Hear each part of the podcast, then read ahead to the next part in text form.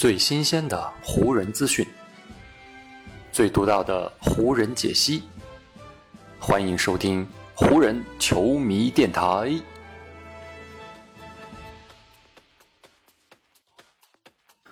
北京时间四月五日，欢迎各位收听全新一期的湖人总湖人球迷电台，我是你们的朋友戴高乐。呃，之前几期节目下面呢，都有听众朋友留言说，咱们的背景音乐呢声音有点高，所以本期呢我特意调低了音量，不要让音乐干扰到各位收听咱们的节目。而现在各位收听到的这首若有若无的背景音乐啊，名字就叫做 Open Your Mind，意思是打开你的思维。湖人现在呢正在遭遇因为伤病而引起的人员危机，希望球队的教练组也可以打开他们的思维，让湖人的比赛呢也可以呈现出更多的可能性。好，下面就正式开始我们今天的节目。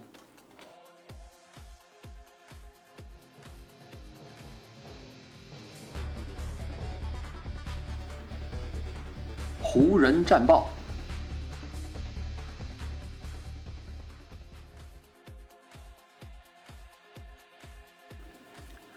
在昨天的节目当中，我已经预告过啊，今天有一场重头戏，就是湖人跟快船的洛杉矶德比战。而比赛的结果呢，也没有太大的意外。缺兵少将且最近进攻一直很成问题的湖人，从比赛一开始就全面的落于下风。第二节和第三节比赛，湖人单节得分甚至连二十分都不到。这样的进攻火力啊，想赢球真的是非常困难。湖人进攻糟糕，最典型的一个代表人物呢，就是库兹马。前一场面对实力不算太强的国王队，库兹马是单场拿到了三十分的高分，球队呢也是轻松取胜。而这场打客船，对手的防守实力一上来，库兹马就变得找不到篮筐了。全场呢，他十投两中，只得到了六分。在詹姆斯受伤之后呢，库兹马无疑是如今湖人队场上的进攻箭头。库兹马在很多比赛里啊，都堪称是球队的晴雨表。如果他能够在进攻端打出高的效率，那湖人其他球员也可以因此而更好的进入到比赛的节奏当中去。在詹姆斯伤停这八场以来啊，库兹马场均是可以得到十六点六分和七点六个篮板，他的多项进攻数据相比赛季的平均都有了一定程度的提升。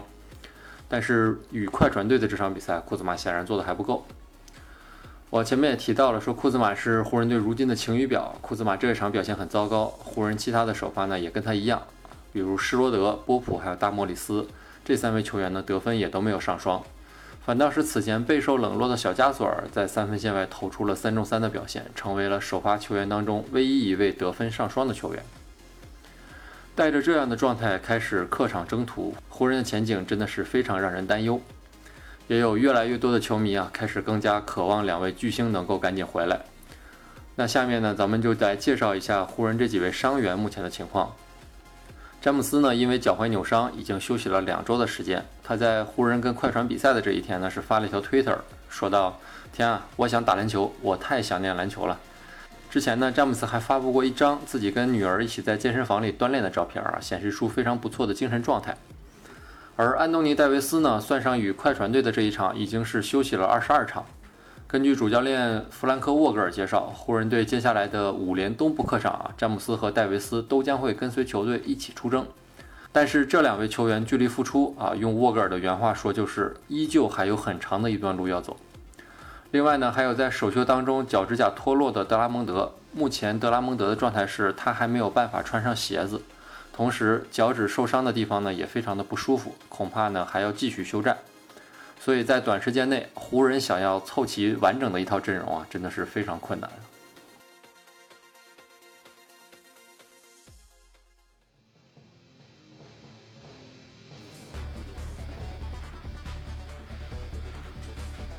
湖人话题。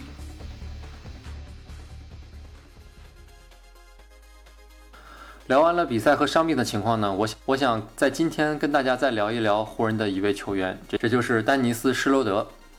关注 NBA 新闻的朋友，可能今天都听到了这样一条消息，就是雄鹿队给他们的首发后卫朱·霍勒迪开出了一份续约合同，总价值呢是四年一点六亿美元，而在这一点六亿当中，有两千五百万是激励性的奖金，所以呢，保障性的金额一共是一点三五亿，这样平均算下来。霍勒迪在未来的四个赛季里，平均每个赛季的年薪就能超过三千三百万美元。霍勒迪呢，也是欣然接受了这份合同，并且表示会在雄鹿终老。看到这条新闻之后呢，我一下子就想到了几天前，湖人当时是给施罗德开出了一份提前续约合同，但是被施罗德拒绝了。当时美国媒体的报道是呢，湖人给施罗德开出的这份合同是四年八千四百万美元，但是施罗德觉得这份报价不符合自己的身价和预期，所以就没有接受。还有很多朋友在这条新闻刚刚出来的时候呢，表示不太理解施罗德的做法，觉得他有些好高骛远。而今天霍勒迪的合同一出来，咱们就可以做一个对比了。霍勒迪本赛季一共代表雄鹿打了三十八场比赛啊，场均可以得到十七分、四点六个篮板和五点四次助攻。运动战的命中率呢是五十点九，三分球的命中率呢是百分之三十九。而施罗德本赛季代表湖人打了四十六场比赛，场均可以得到十五点三分、三点五个篮板和五点一次助攻。运动战命中率是四十三点一，而三分球命中率则是百分之三十二点七。将两个人的数据一对比呢，就可以发现施罗德比起霍勒迪来啊，每一项都存在着一定的差距。不过呢，施罗德相比霍勒迪还有一个优势，那就是施罗德更加年轻。霍勒迪呢，现在已经三十岁，等到他履行完雄鹿的这份新的四年合同，就已经会三十五岁了。而施罗德呢，今年才二十七岁，在 NBA 的赛场上呢，除了詹姆斯这样的不老神话，更多时候呢，还是年轻球员会比年纪大的球员更有市场。所以呢，施罗德就算知道自己可能无法拿到平均年薪三千万的这个级别啊，但是在他心里，也觉得自己会比平均两千一百万的身价要更高啊，这才是他拒绝湖人这份合同的根本原因。当然，以施罗德的实力和年龄，他的确有去争取平均年薪是两千五百万，甚至是两千八百万这样合同的资本。不过呢，仅就本赛季他在湖人的表现，特别是最近球队伤兵满营情况下他的发挥来看呢，他在湖人的未来构想当中呢，可能就不值这么高的价了。就拿与快船这一场比赛来举例啊，施罗德全场是只得到了八分，运动战命中率呢仅有百分之二十五，三分线外三次出手全部投丢了。在面对快船这样的西部顶级球队时啊，施罗德也再次暴露了自己在身体方面的短板。霍勒迪之所以能够拿那么高的工资，就是因为他身边就算没有了字母哥和米德尔顿这样的明星球员啊，霍勒迪呢也可以利用身体和天赋给自己和队友创造出足够的进攻机会来分担队友的压力。而施罗德呢，在身体对抗方面一直都存在着较大的短板。这场面对快船的比赛呢，快船就是拿出了季后赛级别的防守。而施罗德在进攻方式上的缺陷啊，也就暴露无遗了。本来湖人引进施罗德就是为了能够在季后赛当中给詹姆斯的身边增加一个稳定的持球组织点，来分担詹姆斯的压力。但从目前的情况来看，施罗德能否完成这个任务，还要打上一个大大的问号。他此前没有接受湖人的续约合同，在某种程度上也说明了他跟湖人彼此并不合适。所以呢，目前这样的结果对双方来说可能也是一件好事。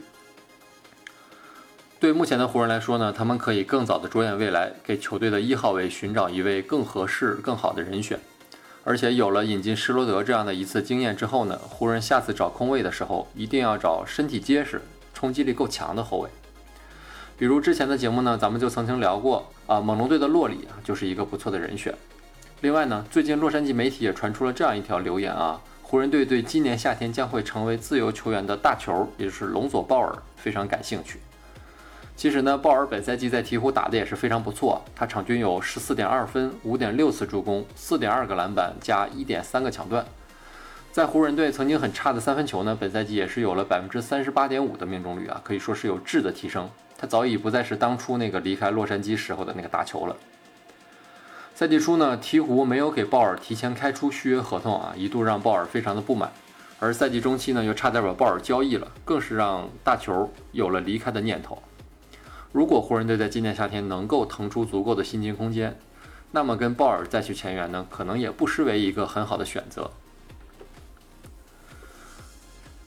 啊，聊完了这期的话题呢，咱们再来说一说上期的评论啊。上一期关于小加索尔的节目，咱们的老听众超然物外一九八五啊，给我留了这样一条留言，他说：“小加索尔和庄神之前都是腕儿，要他们像四处漂泊的霍师傅一样放下身段啊，确实不容易。”就看教练组怎么解决了，也要看他俩自己的状态。弄好了是良性竞争，弄不好真的可能会有更衣室的矛盾。